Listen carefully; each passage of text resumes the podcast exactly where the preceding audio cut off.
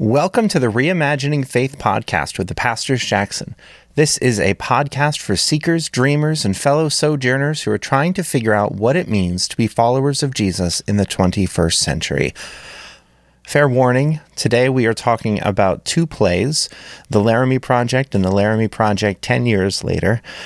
And so, a part of this episode is explaining the life and violent death of Matthew Shepard in 1998.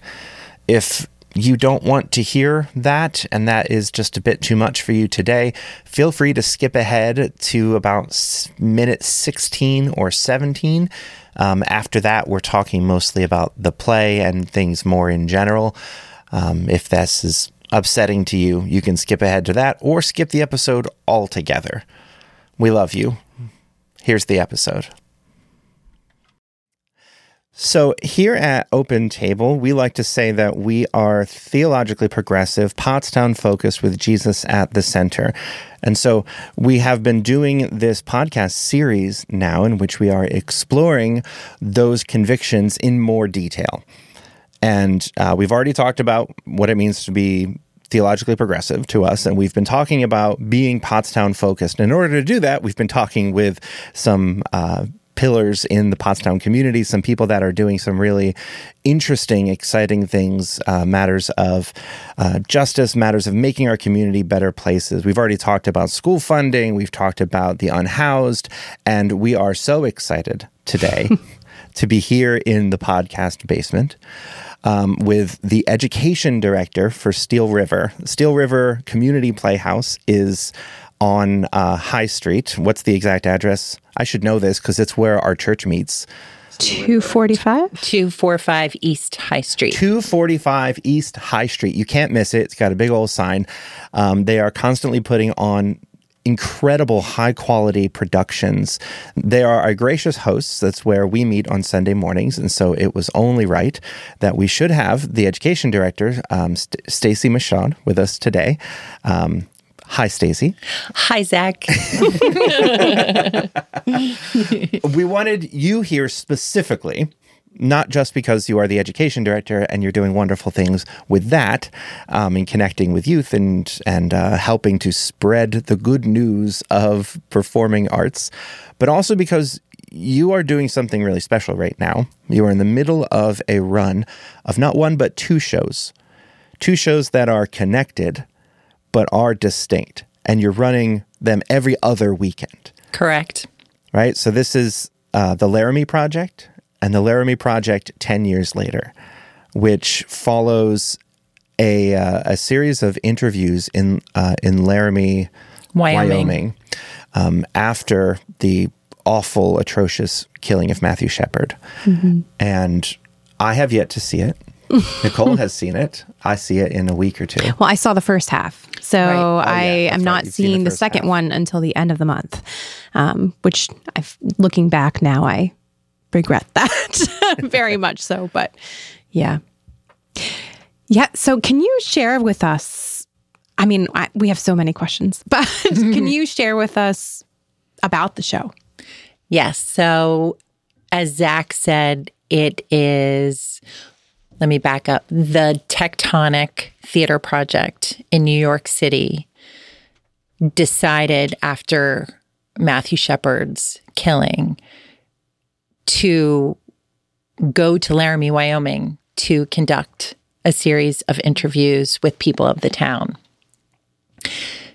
We just hosted Dennis Shepard, mm. Matthew Shepard's father, last evening for a virtual talkback. And I one the first question I asked him was, "How did this come to be? Were they aware of Tectonic Theater Project mm. um, doing this exploration and investigation, um, or or did it? You know, was his awareness after the fact?" And he said that um, Moises Kaufman, who is the the head of the project, um, asked them permission. Mm-hmm. And Judy Shepard, Dennis's wife, Matthew's mother, said, Are we going to be in the play? And he said, No. And she said, That's fine.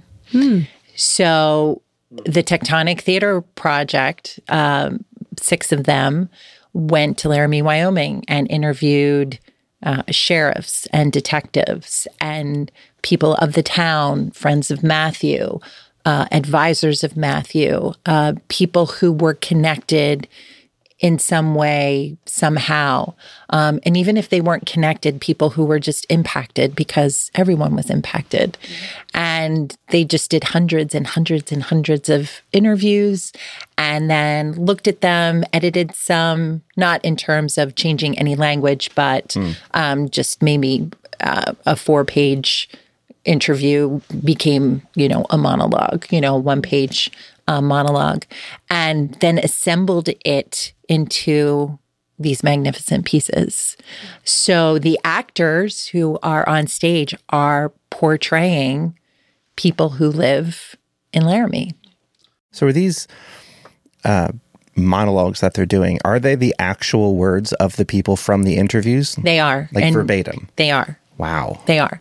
Um, and Dennis even uh, said last night if an actor is ever changing any of the words, then you are not honoring mm-hmm. the people who gave their accounts.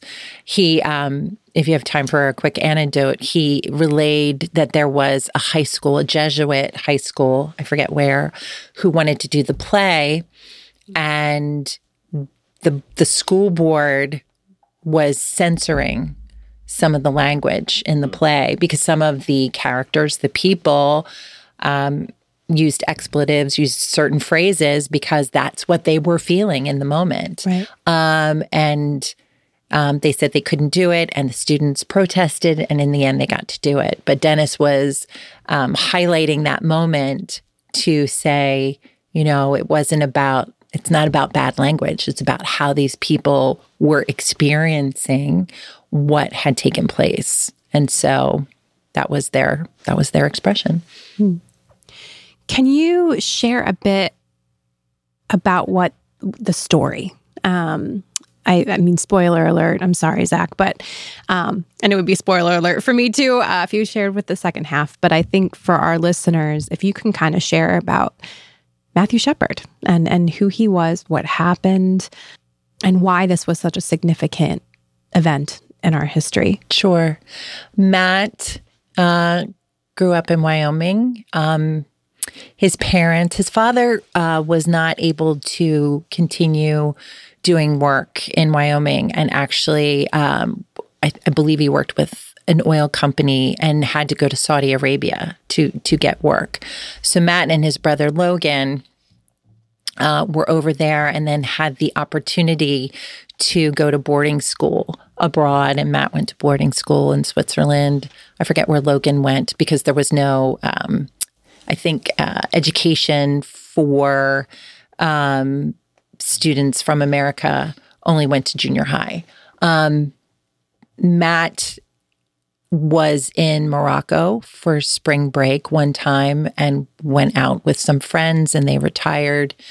Um, and he decided to go out again and was ambushed by some people and he was raped and, and hurt. And that definitely impacted his life. He went through some depression. Um, he went back to Wyoming. In the end, he was getting back on track and he went to University of Wyoming.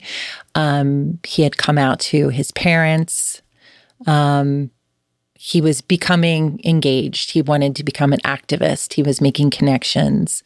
And uh, one evening, he went to the Fireside Bar in Laramie, and uh, two other young men, Aaron McKinney and Russell Henderson, came in to the bar and they didn't have a lot of money. They paid for a pitcher of beer in uh, dimes and quarters or dimes and nickels and started to play pool. And uh, they needed more money, and um, they presumed Matt was gay and went into the bathroom and made a plan to decide that they were gay to lure him out of the bar. And they robbed him. They took his wallet, um, but did not let him go. And instead took him out to a prairie area that was on the outskirts of Laramie and uh, beat him with uh, a Magnum 357, 19 to 21 times in the head. And they tied him to a buck fence. They took his shoes um, to, in the event that he was able to escape, that he would have trouble running across the terrain to get help. Mm. And a part I should mention was uh, Aaron asked Matt during the course of his beating if he could read his license plate number. And Matt read it verbatim. And his mother, Judy, in her book about Matt, says that was what sealed his fate because he got three more blows to the head, the last one crushing. I'm not exactly sure, but it was probably the, the thing that would ultimately cause his death. Mm. Um, and Aaron didn't want him to recognize his license plate number. So um, miraculously, somehow he he was out there for 18 hours and he was alive all that time before he was discovered um, by Aaron Kreifels, who was riding his bike and chose to go a different path that day. Yeah. Um, and he he believes God sent him that way because he's never gone that way before, and um, hit some rocks and landed near the spot where Matthew was, oh, and thought he was a scarecrow because it was around Halloween. It was early October, until he saw his chest moving and his hair. And that's when he realized it was a person. And then he ran to a neighboring house to call 911. Matt was hospitalized for a few days and then he died October 12th. His parents were in Saudi Arabia when they got the call. Oh my gosh. Mm. And I asked his dad last night as a parent, like, what was that like to get that call and to be so far away? I mean, we think far away is in circumstances like that, like being an hour, right? Or, or it's literally another part of the world. It is. And world he, away, I'm sure. Yes. And he had to do so many things. They had to get visas to exit the country mm. and wrap up things there. I mean, there were many logistics that they had to take care of in order just to exit.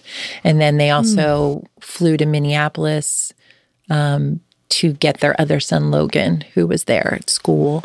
Mm. Um, but they had layovers that they couldn't avoid, like a 10 hour layover. I mean, I just couldn't process that as a fellow parent yeah not being able to physically get there yeah um but they also did not know the magnitude of his injuries and the cause of his injuries they were oh. under the presumption that it was like a oh. car accident um and he had some head wounds and then when they were greeted at the airport uh, with police escorts and hearing about Matt's attack being on local news, national news, and and the response that was happening from the country. They, mm. they were not privy to any of that. So there was so much processing, as you can imagine. Um, and then they had to be sneaked into the back of the hospital because there was just so much attention. You know, mm. people gathering to pray for Matthew, but also news outlets. I mean, it was just, it was a different, a different space, you know, everything just flipped. Hmm. Were they able to be with him? They were, they were. Um, it's interesting. Judy, his mother, writes about the longing to be with him. Um, and, but also taking care of people who came to see him hmm. and being there yeah. for them yeah. as they were connecting with him. Mm. Um, she also expressed that she insisted that the the tone, the vibe, the energy be positive for for Matthew um, while he was lying there. Mm. I didn't realize until I showed saw the show that that he was alive for days. He was um, yeah. after that, and. Mm-hmm everybody kind of, you know, when there, there's a stage full of people, right? And so people just waiting and and waiting, um, and the family keeping people updated. I, you know, the, right, right, incredibly generous. Mm. Um, but everybody just kind of waiting on the edge of their seat. Um, right, and you could feel that as yes. a person in the audience, like you could feel that, like you know this, you know the end of the story, but yeah. you kind of are waiting to like maybe he'll take a turn for the better. I don't, you know, like you have to, don't you? Yeah. I mean, you have to allow that space for hope. Mm-hmm. I mean, that, I think that's that's part of who we are as home humans. That yeah. you, there's always hope, right? There's always the chance, and, and I think we do that for our own survival. Mm. You know, to to navigate it. It was, it was really powerful. Um, the thing that I think I think theater, at least for me, gives me is is the capacity to to feel mm-hmm. the feelings of another person mm. to yes to connect with with what's happening on the stage and i think the the cast did an amazing job of of doing that and i i'm sure a lot of that is sticking to actually what was said and and and not sugarcoating it not you know pretending that um that that bias uh, wasn't a part of that that you know yeah, it's very powerful. Uh, the people in the show are incredibly talented. They are. Um, They're phenomenal humans, incredible actors. Um, and this is no small feat. I mean, they they love doing this craft. They also work full time jobs. Yeah, mm-hmm. have right. families, take care of elderly parents. Their their plates are full, and so it is such an act of service mm-hmm. to tackle these pieces, embrace these pieces, share them with people. I mean, it's many of the actors drive over an hour to mm. to get to our playhouse mm. and they said it, this this work is too important not to miss you know they said that at auditions you know i had i i want to be part of this mm. you know hmm. so this all took place in 1998 correct correct the kind of national conversation um, around LGBTQ issues was different back then. I think things have changed so quickly, with especially with uh, uh, millennials and Gen Z growing up, and it just seems like a totally different mindset. Right. That um, the national conversation in '98 was was just different, right? Like how how were these things uh, responded to throughout the throughout the country? What were the news outlets saying? What was the kind of mood of the place? That's a great question. I think the so many news outlets just came down to Laramie and wanted the story. Um, the interesting response, and and there was a lot of attention at the trial, and the transcripts revealed the intention mm-hmm. of the perpetrators in terms of uh, Aaron mm. McKinney, mm-hmm. especially being homophobic, and the intention to pretend to be gay, and and to and to harm Matthew. Um, so it wasn't just about stealing his wallet. No, no, it wasn't. Hmm. However, when you examine 10 years later in that in that decade gap during during the the course of the years 2020 came down to do an interview and set up in a house of one of the investigating officers Dave O'Malley hmm. Elizabeth Vargas and the producer and you know uh, this is in Laramie 10 years later. And Dave O'Malley talks about being tricked, you know, asking, is there a particular focus for this interview? You know, mm. he was intrigued while they, why they were examining the case six years after. And he talks about Elizabeth Vargas changing in his bathroom and sitting down at their table. And it's very intimate, it's very personal. And then there was this whole shift about how it was like a drug deal gone bad. And, you know, oh. there are all these rumors started coming out about Aaron and Russell being on a meth binge for two weeks. And, you know, Matthew was involved in drugs and they were meeting about drugs and it was a drug deal. And that sort of narrative, this new narrative surfaces and 2020 how many people watch 2020 lots right. of people mm-hmm. and so you project this to the world and people respond and people endorse it and believe it and talk about it and rewrite history so there was all this was was crackling under the surface and PBS came in mm. and pointed out where 2020 was wrong. You know, they went point mm. by point by point.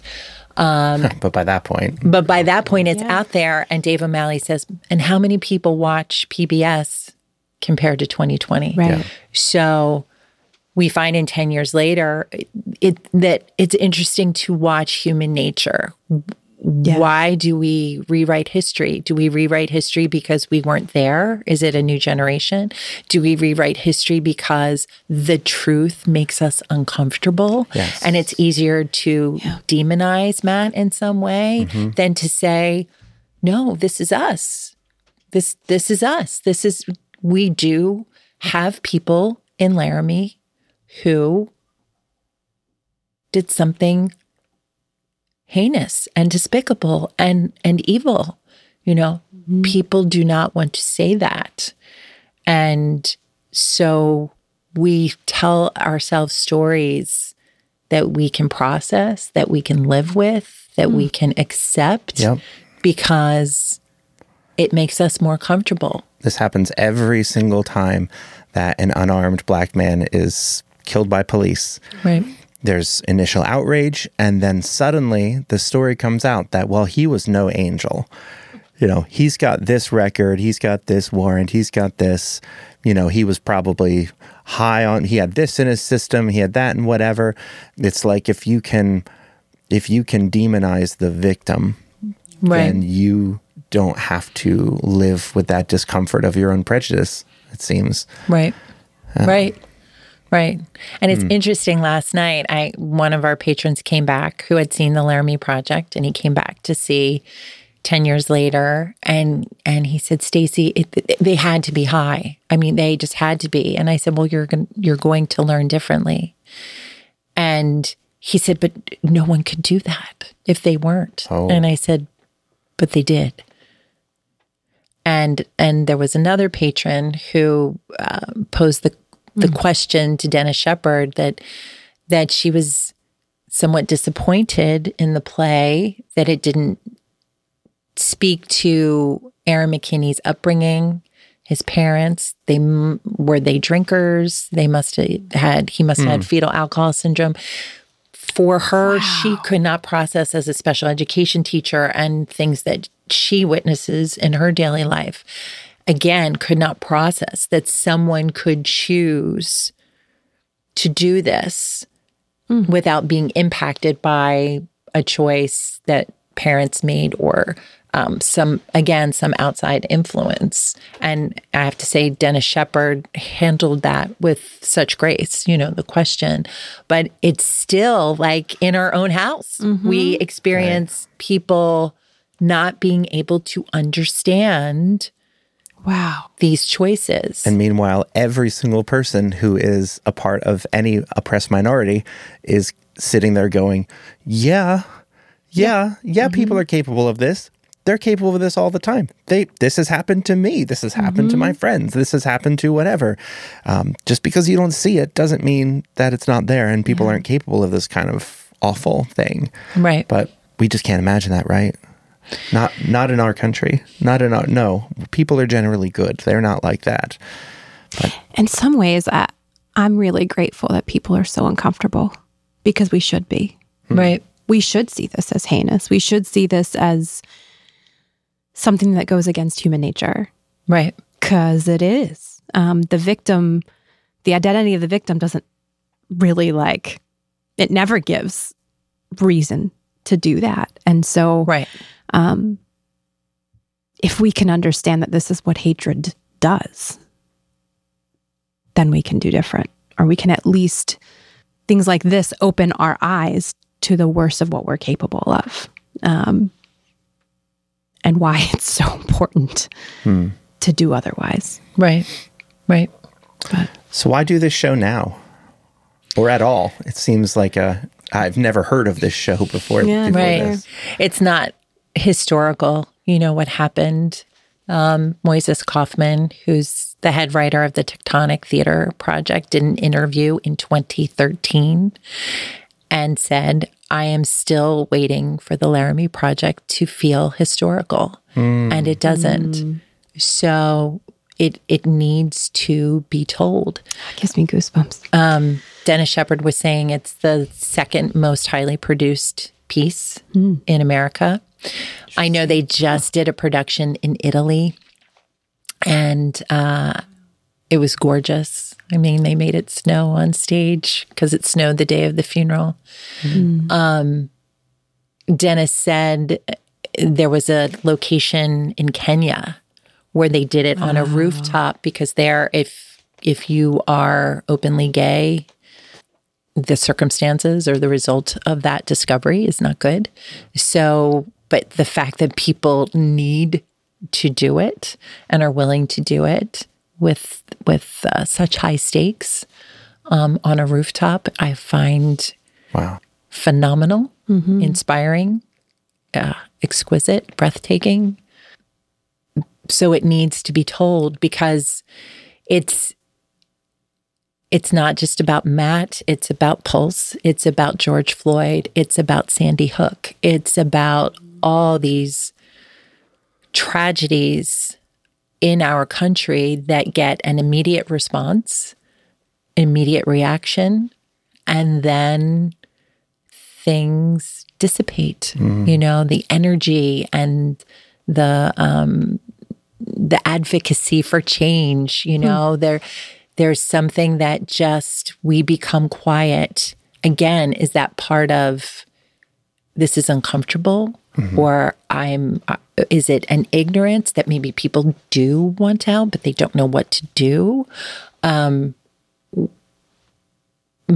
I don't know. I don't know. People seem to lose the gumption to go, we need to do something. And I feel like we end up just then waiting for the next thing to yeah. happen. And we see this pattern over and over and over again.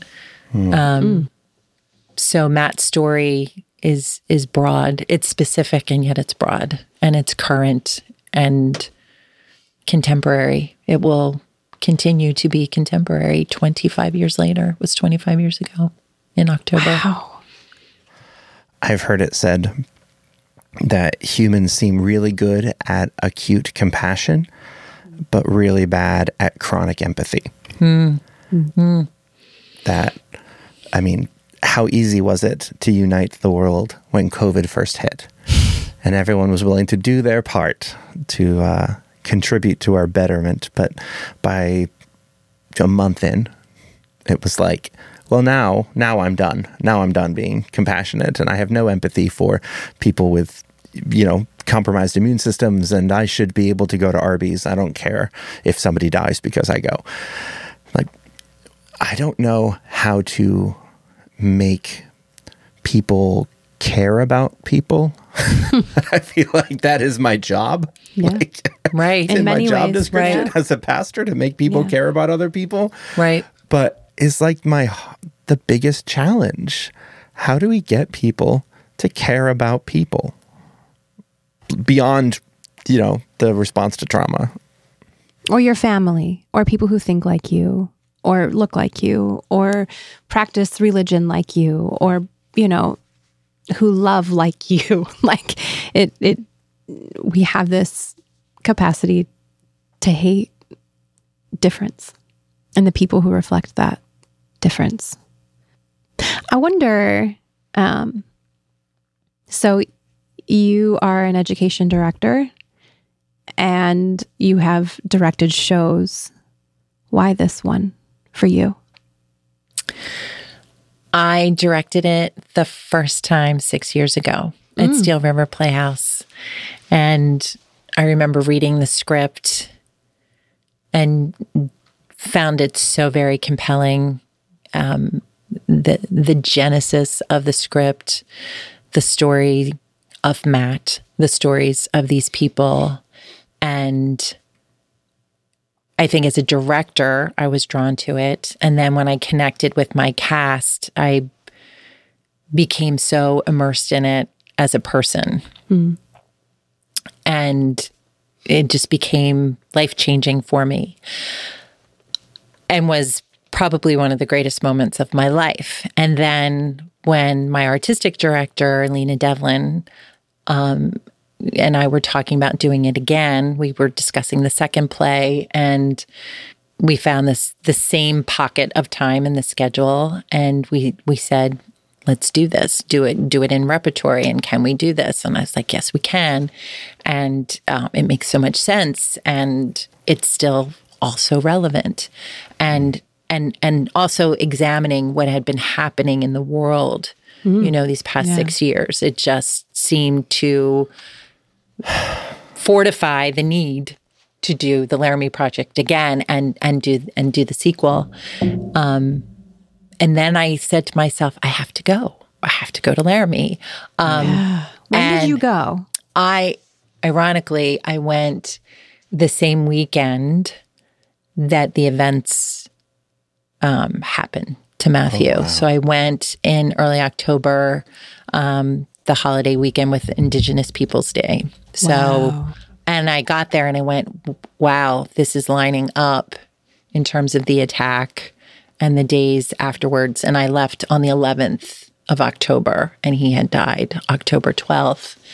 Mm. And you know, the, in in the play Laramie Project 10 years later, they they talk about um, you know, Moises Kaufman calls the head of the local paper and says, What are you doing to mm recognize the anniversary of Matthew's death? and she's caught off guard. And then mm. she's scrambling, saying, Well, I, I wrote a little piece in the paper but really, you know, people want to move on. And she starts going on, you know, this yeah. quasi rant about, you know, that's really the the university's place to do something, not the hmm. town. And wow. we're really just wanting to move on. And you know, a hate crime is a, a, hate crime is a hate crime. Like if you if you commit a crime, you hate it. Like she's just wow. sort of what? scrambling.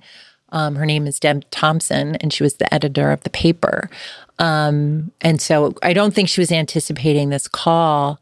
Um, and that was her response. And then she publishes like a scathing editorial in the paper. Um, I th- I believe it was in response to sort of being blindsided by Moises Moises's phone call, and and it's this long um, monologue. Andrea Cronin is the actress who delivers it, and she's brilliant. That talks about the pockets of people in Laramie. You know, some who said, "I don't want my paper this week." Because if something was published, they didn't want to read it. Some were supportive of some sort of representation, acknowledgement of his of his murder. And then there was like a very small percentage who wanted more exhaustive reporting and wanted a greater greater response and greater recognition. Um, mm but she goes on and on and on, and it's it's startling. Hmm. Um, in any event, I I had to go, and I went. And you can't fly into Wyoming, so you fly into Colorado, and then I drove two and a half hours to Laramie. You can't fly in anywhere into Wyoming. Maybe you can, but that's a big state, I guess. Yeah. you probably can. Um, but like twelve people that live there. Yeah, um, I guess the most direct way. Um, but it's beautiful. I mean, it's just glorious. I don't know if you've been, but um, I found myself in this strange place where I was captivated by by its beauty. I felt like I was on one hand reclaiming myself, mm. even though I was out there for a mission that had nothing to do with that, and yet maybe it did. Um, and I investigated the town. I I trespassed and went to the place where he was um, tied to the fence. The fence is gone. There are tons of signs that say "Do not trespass." And I thought, what's the worst that can happen? Get arrested and tell my family I'll be back later than I thought. Um, I, great story. I wow. went. I went at night first because it was nighttime. It was the same time of year. Um, it was so cold. Mm. It was so cold.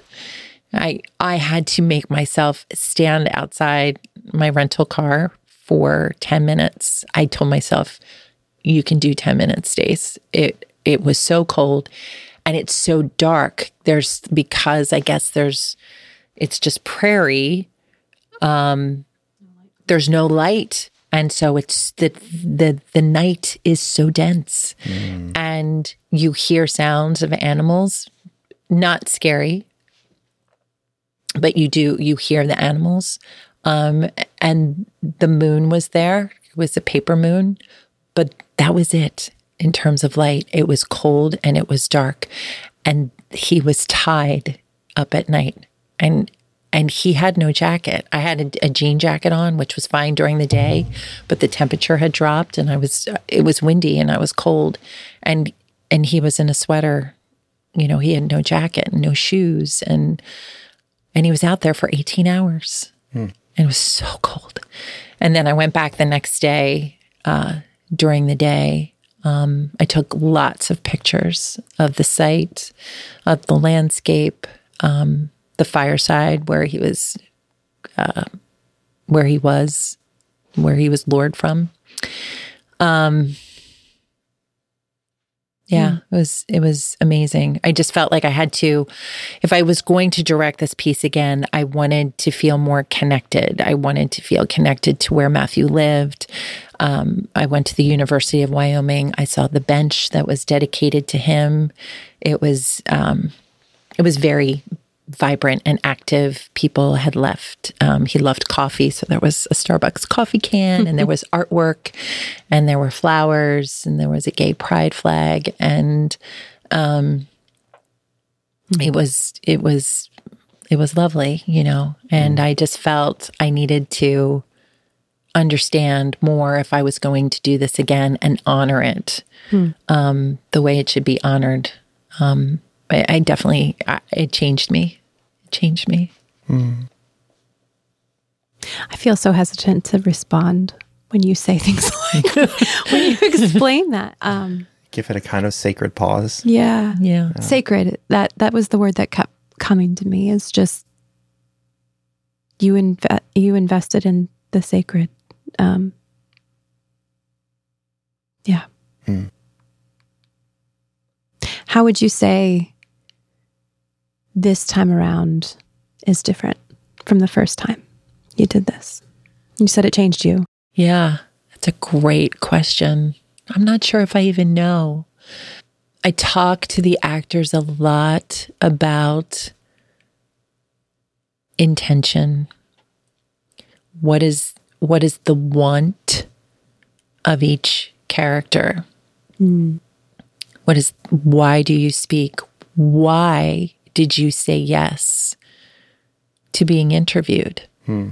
I mean, there's something about when this happened and and uh, the news media outlets flooding Laramie. You know, there was a response, but then I think there was a fatigue among the residents, and I think there was an anger. Um, because I think they were trying to process, you know, some characters talk about like, I, I don't think they were able to process the loss or the experience or the happening or the tragedy because they were just responding to people asking them questions and and eyes were on them. Like mm-hmm. yes, yes. But then you have a theater company coming and asking questions. And what does that mean? Hmm. You know, what what is what is their intention and why would you choose as a police officer, as uh, a university professor, as a friend, as a resident, why would you choose to speak with them? Is there something you didn't get to say? Mm. Is there the way you wanted to say it that that a news outlet wouldn't let you because they just want the facts and and you were able to like express your feelings about the matter it was so important to honor all these people because they're real and and it's their words yeah. and so talking to the actors about intention and wanting to get that right and figuring out what what what are the obstacles in their way in, in achieving that intention. And then how do you get what you want? What are the tactics that you use in order to to say what you need to say? And i like to think that i paid attention to the words the first time but there was just something so much more specific with the text and the people um, and my cast is was will always be determined to get it right. That They did a lot of their own digging, investigation. We had conversations about, you know, um, you know what it means to imitate and what it means to honor, because mm. we fall into this pocket where, you know, since since all the characters in the play are alive, for the most part. Um, you don't want to do an impersonation. Right. Um, it's okay to delve into, you know, a, a dialect or a, a voice timbre. Um, but it's also important to that you bring part of yourself as the actor to the character um, mm. and make a, a, connection with your characters. Um, hmm that's part of the journey of the storytelling. We're not just impersonating people. Um, we're certainly honoring honoring them, but you bring a part of yourself as the vessel, as as the person who is delivering these words, um, and you and you make that connection. And that's what I would imagine every production of the Laramie Project makes it different with the acting, with the direction, hmm. scenic design, lighting we infused a lot of music this time. It was important to me after visiting to celebrate texture in terms of texture mm. of emotion, texture. There's so many trees out there. Um, I love trees. Um, and and it, they spoke to me and I I wanted trees on the set. Um, and we we talked about having trees, but we made them out of barbed wire or wire to represent Ooh. the the tragedy um, so there's beauty and there's also this starkness. Mm-hmm. Um, and and if you get too close, you'll get hurt because they're made out of wire. I did not want the fence represented, but I wanted the fence represented. So we have pallet wood, um, and it's all throughout the set. So anytime you see wood, that means the fence, but it's not in its yeah you know traditional mm. form. Um, the lighting is exquisite. It's it's It's there's a lot of blue in the Laramie project because Matthew's favorite color is blue. It feels like you're looking at the sky. Yeah, yeah, mm. yeah, yeah. A couple times, the the pinks and the blue, like yeah. the way that it all, like a sunset, yeah, or a sunrise. Yeah, our, our Lily Fostner is our lighting designer, and she just we hadn't spoke spoken and we had our um, what you call a paper tech the night before you go into technical rehearsal. And that's when you discuss with all the designers when things are going to happen in terms of sound and and lights and such. And i had written as the director where i wanted light changes. And uh, every time the stage manager deferred to Lily and she said, "Oh yeah, I have a cue there," I'd internally would have like a little celebration, like I did too. Like I felt like we had this connection without having connected. Mm. It was such a beautiful experience. Um, and then Mark Evers was our sound designer, and he and I worked a long time over a couple months to find music selections to support tension um, to uh, when we we move Matthew's bench down um, in Laramie ten years later, and there's there's uh, a string piece that plays. Um, it's and I call it a sacred moment that the transition of the bench from the platform it's been living on the, the entire play is is there's a ceremony in its transition that's supported mm. by strings before his mother sits upon it for an interview. Um, I don't know if you if you caught this. This might be just for me, but in the first play, Nicole, there there's uh, the scene with the angel action where they're protesting Phelps, and yeah. I think that might have been the t- the time that I cried. I yeah. didn't cry much at all, which was surprising to me, but that was maybe the most. It was breathtaking. Yeah, uh, it's it's phenomenal. Romaine Patterson, who organized that movement and and designed the angel mm. costumes and we copied her design like there are instructions on how to make the angels and mm. and we honored that um it's part of a vigil it's a scene or a like a protest a protest so this yeah.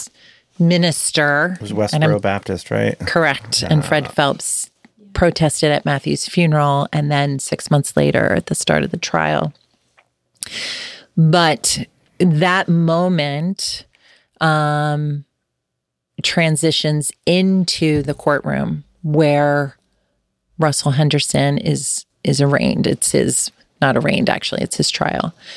Um, in the moment of the protest, the protesters were singing "Amazing Grace" ag- against Phelps to, to counter his um, his bellow, and so we the angels are exiting and Andrew Larkin, who portrays Russell Henderson, stops. All the angels leave except for him. He's dressed as an angel. And we have a cello piece that comes in and plays Amazing Grace. And then Eric Christ takes off his wings and hands them to Carlene Lawson, who will eventually be the judge at his trial. So she takes his wings. And it's this little moment that I inserted to show that Russell lost his wings. So then Andrew Larkin becomes a protest, uh, transforms from a protester, and suddenly is in the courtroom as Russell Henderson. Mm. And I don't know if anybody has captured that. Zach, maybe you'll look for that if, if you get to see it. um, um, but it's this moment that, um, yeah, I personally find very powerful. Um, that I was able to create because I went to Laramie because of of the investment. I just I saw things differently and I saw moments that could be stretched out or condensed or celebrated or enriched um, with these. I keep using the word texture. There's just it's it's so layered. So this you is what I was witness. talking about in the beginning. Yeah. That Steel River is like the quality level at Steel River is unbelievable. Um, just like you say, the the lighting, the sound design, the mm, thought mm, that goes yeah. into all of these, let alone the caliber of the performers. I just every time I see a show, I think, how is how is this here in Pottstown? I feel like I should be in New York or something. I I really genuinely mean it. I just Thank blown you. away every single time. I was particularly blown away with falsettos. Um, I, it was the, I mean, I've I've seen shows on Broadway, and that was maybe the best show that I've ever seen. And that was what a six person, seven person cast. Right. Like, right. Yeah. In yeah. The, in the upstairs, in a small yeah, space. In a right. small space. Right. Limited set. Yeah. I mean, I bawled my eyes out for like the entire second act um, because I was so drawn in. Yeah. Right, right. Yeah. The pictures, there's there's a lot of pictures um, on the screen behind where everybody is. Are those ones you took? Yes. Okay. Mm. A lot of them. Some of them um, some of them I got from the Casper Tribune. Like there are pictures of mm. the perpetrators um, and people at the prayer vigil. People at the prayer vigil. Um, the protesters, part of uh, Fred Phelps' crew.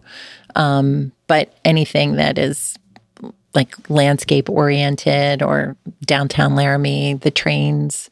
Mm. Um, there are a couple of trees that I feature. Um, and just some buildings that there was this interesting building that says open, but it said that on the edifice and then behind it there's no there's no building it's just the edifice and i found that intriguing like i was just drawn oh, wow. to certain um yeah, certain architecture, certain, you know, fortresses. And um, it's just, it's beautiful. It's just beautiful. So, from what I've heard and from what we've said so far, religious folks show up in this. Yes.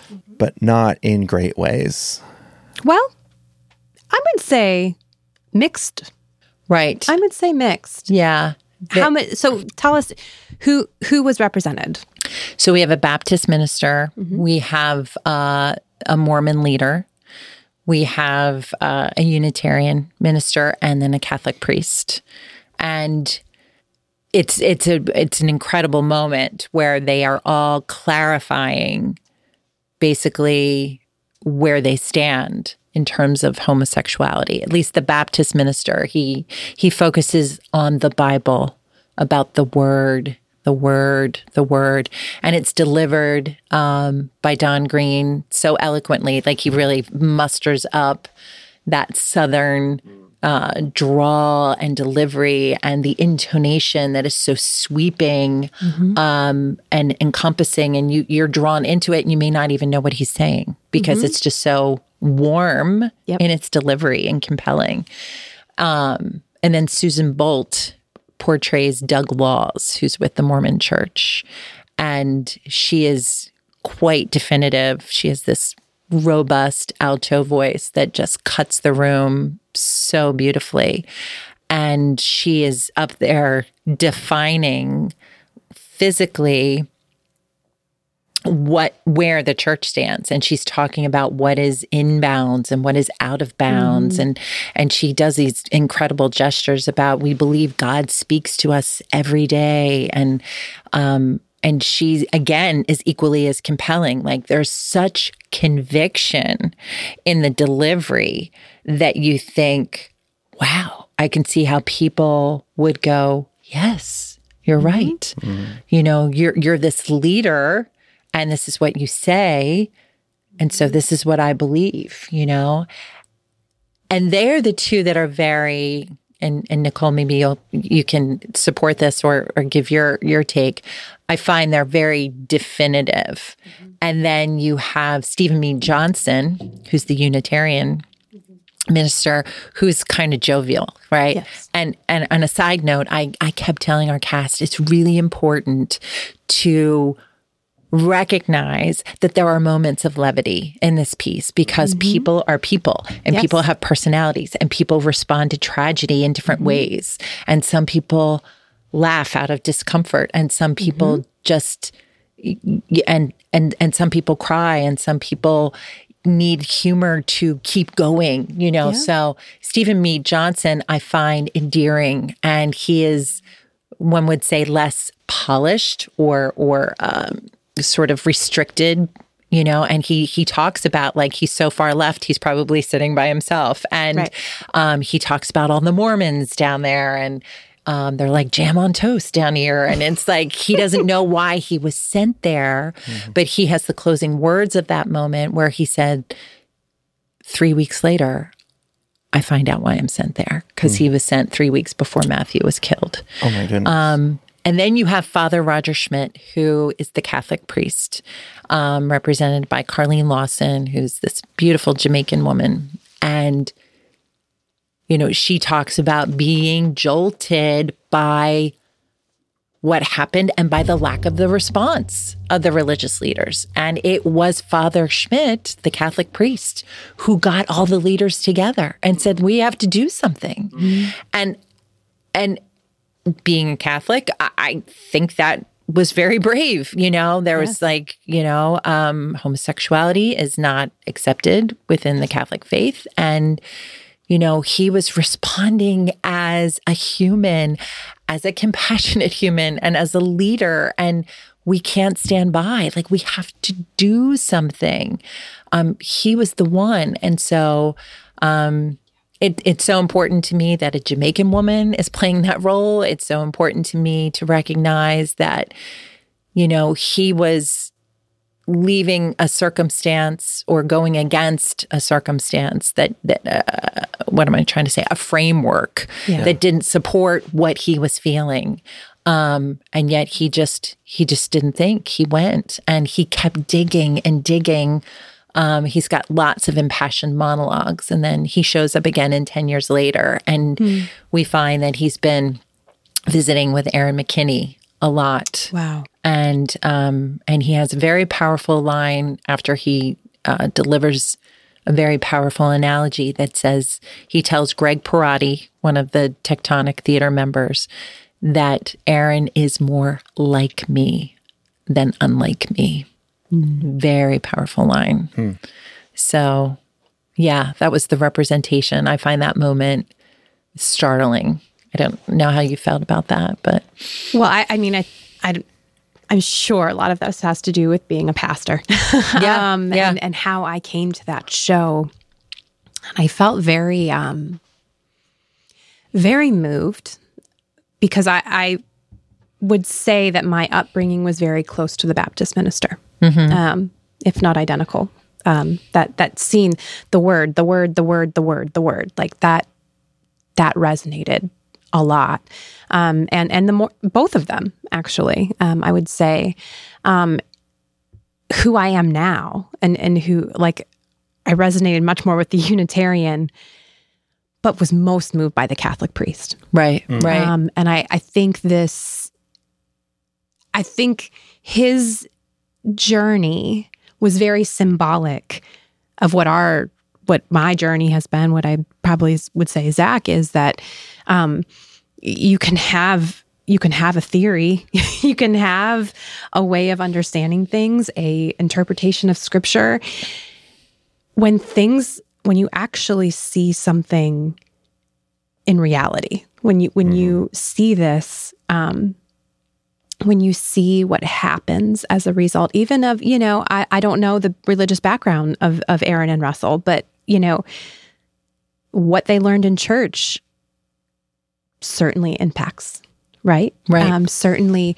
Um, if if if we're taught that it's a sin then we can say well that person's a sinner and we can then say that um, we want to uh, rub out the sin in the world which then makes it okay for us to victimize mm-hmm. like there is like it, we, we think that you know the, the, things that we say and do from the pulpit um, we think that they mean things, but we also feel like, well, it's not that big of a deal. Like I'm just saying what what this book says, but like what my hearer like when when um the church shooting in um at Emanuel AME, the perpetrator was a church kid. Like he was raised in youth group and and and so as the church we're responsible. Like we're we're responsible for what we teach and we're responsible for how that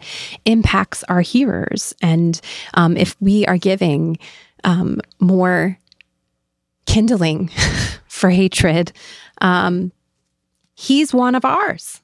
Right. Like we right. we have to then take responsibility, right? So um, the priest responding out of the love of Jesus rather than the book about him right. was mm. just so beautiful um, and so I, I, just such a reflection of Jesus. And and I was so very moved by that. And also felt like when I was listening to um, the the Baptist minister and the the Mormon minister, I felt I felt like, okay, as a pastor, take this as a moment of corporate confession. This is one of the reasons I felt it so important to plant Open Table because my general experience has been those who are strongly anti LGBTQ in the church are loud mm-hmm. and adamant. And they will tell you the seven verses in the Bible that seem to condemn you and are just so vocal.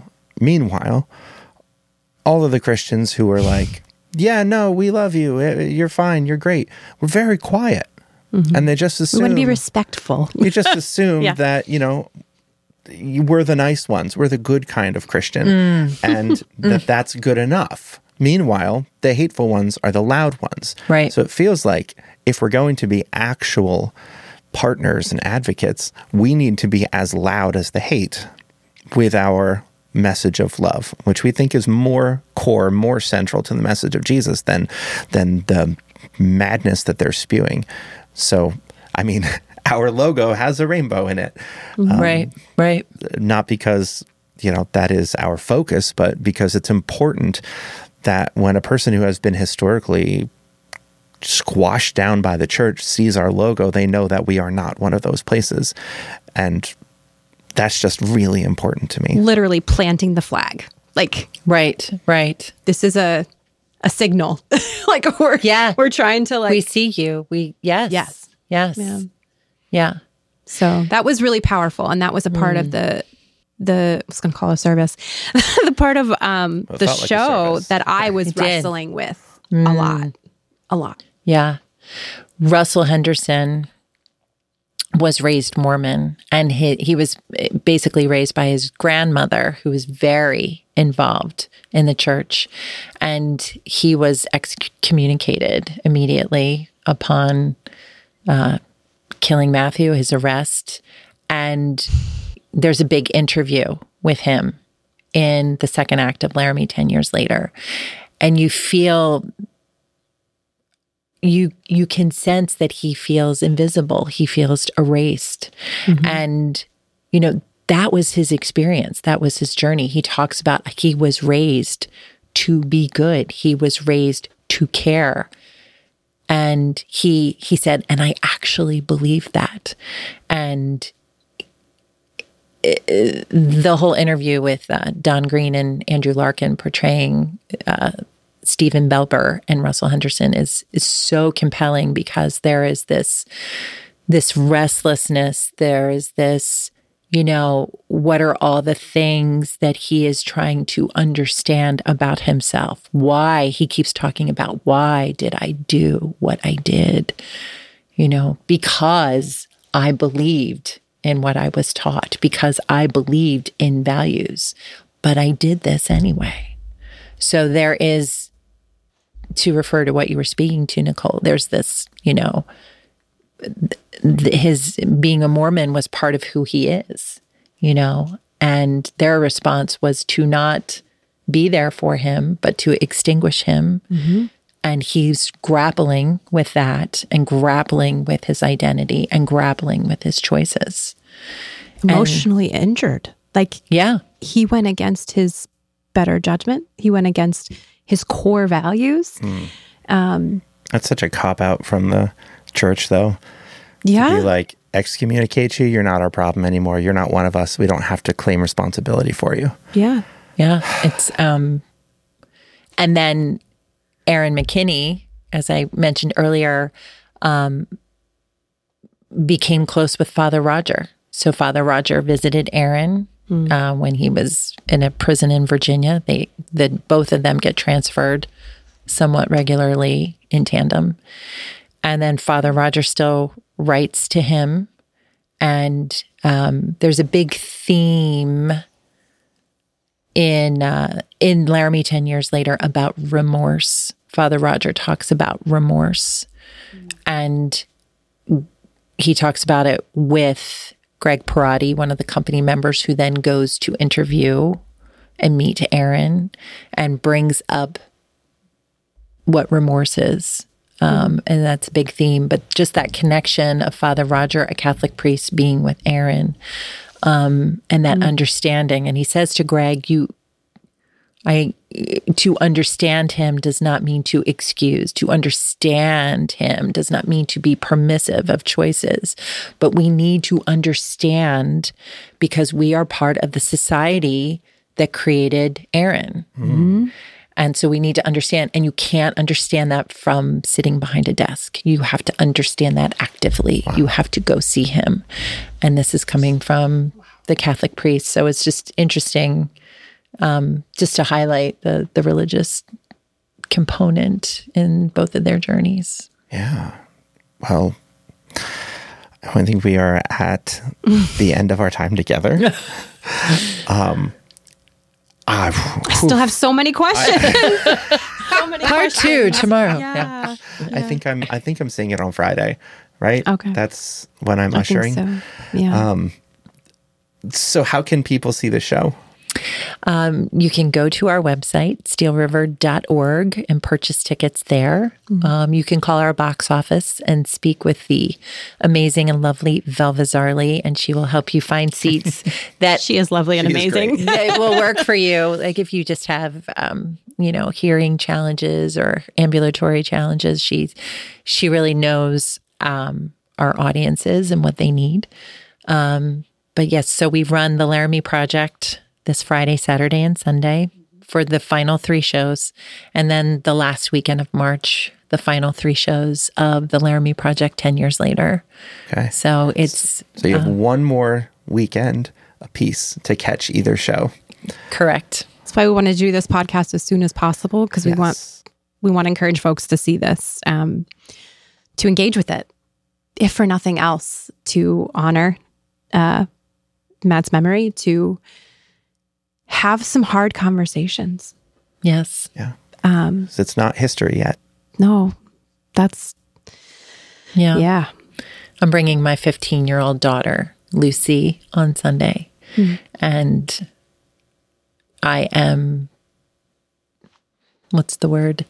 I am so looking forward to hearing everything she has to say and feel and experience it with her. It's it's that's one of the gifts of this piece is like as you said to have conversations and to introduce another generation to what happened and to keep raising awareness of what is still happening. Yeah. Hmm. Stacey, thank you so much. Thank you for this gift. what a gift. Cow. I appreciate it so I feel much. the same way. I feel the same way. Um, and thank you. F- thank you for your, your courage and your bravery. Um, to do this, uh, to do this show. Uh, Le- I was talking to Lena about this, and she said, "We do fun stuff too." Like, I promise. And I said, "I am so grateful that you don't just do the fun stuff." Yeah, like yeah, yeah. They did SpongeBob last year. Yeah, we but did. I, you know, it. This isn't just in Wyoming. Like this is here. That's right. It's our story. It's our story, and um, I think it's really brave mm. really courageous and a huge gift to our community. So thank you. You're welcome. Thank you very much.